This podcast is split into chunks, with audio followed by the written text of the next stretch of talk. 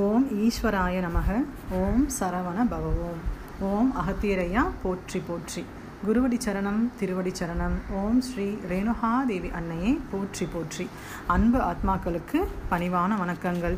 கலியுக காவியம் ஆத்மாவின் சுயசரிதம் அத்தியாயம் முப்பத்தி மூன்றில் அணுக்களின் அசைவு. நாம் இந்த புத்தகத்தினுடைய நூற்றி ஐம்பது பக்கம் கடந்து வந்தாச்சு.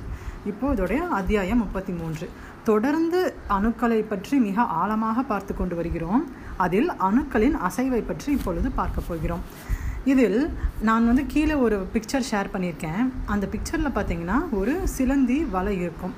அந்த சிலந்தி வலையில் வந்து பார்த்திங்கன்னா வெளியில இருந்து உள்ளே போய் போய் கடைசியில் உள்ளே வந்து சிலந்தி இருக்கும். நம்ம அதை வந்து இப்போ வந்துட்டு ஒரு எக்ஸாம்பிளுக்கு நம்ம எடுத்துக்கலாம். வெளியில் இருக்கிறது வந்துட்டு வெளிவட்டானுக்கள் உள்ளே செல்ல செல்ல செல்ல செல்ல நடுவில் இருக்கிறது வந்துட்டு ஆத்மானும் ஆத்மானு இருக்கிற இடம் தான் அந்த சிலந்தி இருக்கிற இடம் அப்படின்னு வச்சுக்கலாம். ஸோ இப்போ இதுலேருந்து பார்க்கும்போது நான் முன்பே பார்த்த பார்த்தது போல் வெளி வட்டம் அப்படிங்கிறது மிகவும் பெரிய வட்டம். அப்போ அணுக்கள் மிகவும் அதிகம். கலிபுருஷன் கீழ் ஆளுமையின் கீழ் இருக்கக்கூடிய இந்த இவ்வளவு அணுக்களையும் பிரித்து பிரித்து பிரித்து நாம் உள்ளே செல்ல வேண்டும் அப்படின்னு சொல்லிட்டு. இப்போது அந்த பிக்சரில் பார்த்திங்கன்னா நடுவில் வந்து ஒவ்வொரு சில டாட்ஸ் அங்கங்கே இருக்கும். நம்ம அந்த டாட்டை வந்து என்டையராக இருக்கிற கம்ப்ளீட் அந்த வெப்பு ஃபுல்லாக இமேஜின் பண்ணிக்கலாம். எல்லாவோட இன்டர்செக்ஷன் அந்த ரெண்டு கோட் சேர்கிற இடத்துலையுமே டாட் இருக்குது அப்படின்னு. அப்போ அந்தந்த இடத்துல எல்லாமே அணுக்கள் இருக்கின்றன. அந்த நடுவில் இருக்கிற அந்த கோடு வந்துட்டு ஒரு அணுவையும் இன்னொரு அணுவையும் இணைக்கும் நரம்பிலை அப்படின்னு நம்ம கன்சிடர் பண்ணிக்கலாம். இப்போது நான் முன்பே பார்த்தது போன்று துணை அணுக்கள் அணுக்களில் தான் எண்ண அலைகள் தோன்றுகிறது.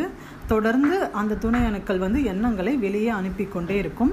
அந்த வெளியே அனுப்பக்கூடிய எண்ணங்கள் தான் நமக்கு வந்துட்டு ஒவ்வொரு வட்டத்திற்கும் தாண்டி தாண்டி வந்து கொண்டே இருக்கும்.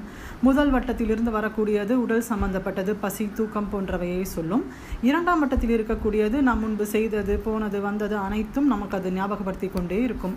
இப்போ நாம் அந்த எண்ண அலைகளை தடுக்க வேண்டும் நிறுத்த வேண்டும் என்றால் நாம் வெளியே இருந்து எண்ண அலைகளை உள்ளே செலுத்த வேண்டும் அப்படின்னு சொல்லி பார்த்தோம். இப்போ அந்த வெளி அணுக்க அந்த துணை அணுக்கள் எண்ணங்களை உற்பத்தி செய்யும் பொழுது என்ன நடக்கும்? அது ஒரு அழுத்தத்தை கொடுத்து அந்த உள்ளே இருக்கக்கூடிய எண்ணத்தை வெளியே அனுப்பும். அப்பொழுது அது ஒரு அழுத்தத்தை கொடுக்கும் பொழுது அங்கே வந்துட்டு ஒரு வைப்ரேஷன் ஒரு அசைவு வந்துட்டு ஏற்படும்.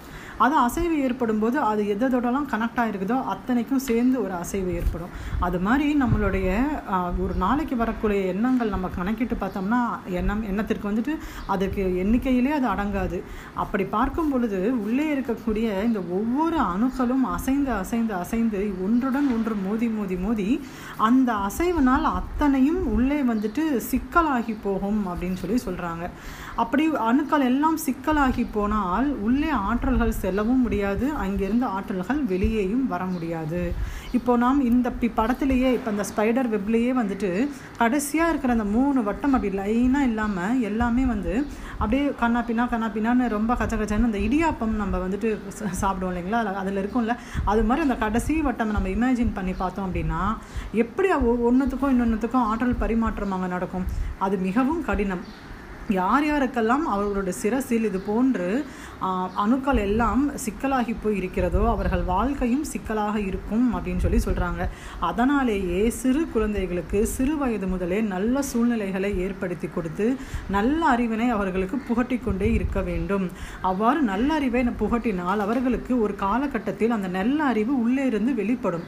இல்லை ஒருவேள் தீய அணுக்களை அவர்கள் பெருக்கி கொண்டார்களானால் உள்ளே இருந்து தீய எண்ணமே அவர்களுக்கு வெளிப்பட்டு கொண்டே இருக்கும் அப்படின்னு சொல்லி சொல்கிறாங்க ஸோ எண்ணங்களுடைய அந்த அணுக்களினுடைய சிக்கல் வந்து மிகவும் ஆபத்து அப்படின்ட்டு சொல்லிட்டு. இப்போது அந்த அணுக்கள் சிக்கலாக இருப்பதனால் வேறு என்னென்ன பிரச்சனைகள் வரும் அப்படின்னா நாம் முன்பே பார்த்தது போல் நம்மளுடைய நவகோள்களுக்கும் அதாவது நம்மளுடைய வெளியில் இருக்கிற சோலார் சிஸ்டம்னு சொல்லக்கூடிய அந்த அதுக்கும் உள்ளே இருக்கக்கூடிய சிரசின் உள்ளே இருக்கக்கூடிய வட்ட அணுக்கும் ஒரு நெருங்கிய தொடர்பில்லை. அதோடைய அப்படியே அதுதான் உள்ளேயுமே இருக்குது அப்போது அந்த அனைத்து கிரகத்திலிருந்தும் பூமிக்கு எப்பொழுதுமே ஆற்றல்கள் வந்து கொண்டே இருக்கும்.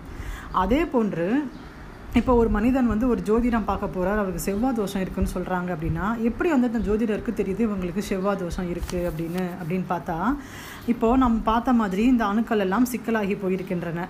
அப்போது அந்த செவ்வாய் அப்படிங்கிற அந்த ஆதிக்கத்தை கொண்ட உள்ளே இருக்கக்கூடிய வட்ட அணுவிலிருந்து ஆற்றல்கள் பிரிபட்டு வெளியே வர முடியவில்லை. ஏனென்றால் அனைத்தும் சிக்கலாகி இருக்கின்றன அப்போ அதிலிருந்து நமக்கு கிடைக்கக்கூடிய ஆற்றல் கிடைக்காமல் போகும் பொழுது அதையே நாம் தோஷம் என்கிறோம்.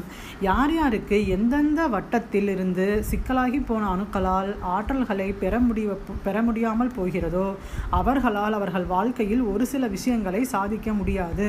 ஏனென்றால் அந்த ஆற்றல் அதிலிருந்து தான் வர வேண்டும். அப்போ அவர்களால் அந்த ஆற்றல்களை சாதிக்காமல் போகும் பொழுது அவர்களுக்கு அப்பொழுதே அதிலிருந்து தோஷம் அப்படின்னு சொல்கிறோம் அப்போ சனி தோஷம் செவ்வாய் தோஷம் ராகு கேது தோஷம் எல்லாருமே வந்துட்டு உள்ளே இருக்க வட்ட அணுக்களில் இருக்கக்கூடிய ஆற்றல்கள் நமக்கு கிடைக்காததன் காரணமே. இப்போ ஜோதிடர்கள்லாம் சிலர்லாம் ரொம்ப வந்துட்டு ஜோதிடத்தில் கை தேர்ந்தவர்களாக இருக்கிறார்கள். எப்படி அவங்க மட்டும் அப்படி இருக்காங்க அப்படின்னா அவர்களுக்கு நல்ல அணுக்கள் பிரிந்து பிரிந்து அவர்களுக்கு உள்வட்டத்திற்கு நல்ல குருதி பாயும் பொழுது அவர்களுக்கு நவக்கோள்களை பற்றின ஆற்றல்கள் தன்னால் வரும்.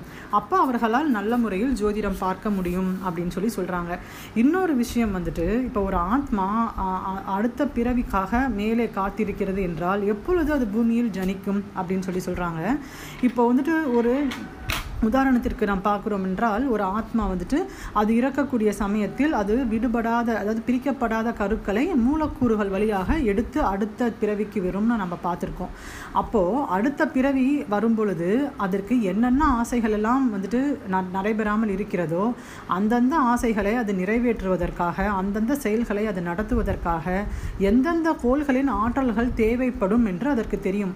எந்த கோள்களின் ஆற்றல் பூமிக்கு இதற்கு சாதகமாக வருகிறதோ அந்த நேரத்தில் அது பிறப்பெடுக்கும்.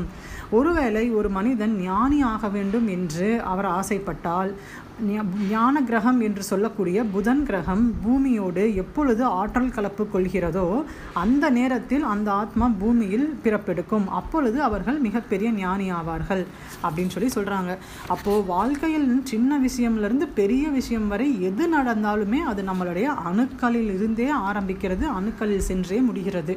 அப்பொழுது இந்த அணுக்களை அனைத்தும் நம் கட்டுப்பாட்டிற்குள் கொண்டுட்டு வர வேண்டும் என்றால் நம்முடைய உணவே முதல் முதல் முக்கியம். அதன் பிறகே வந்துட்டு நல்ல செயல்கள் நல்ல அன்போடு இருக்கிறது எல்லாமே அடுத்த விஷயம்.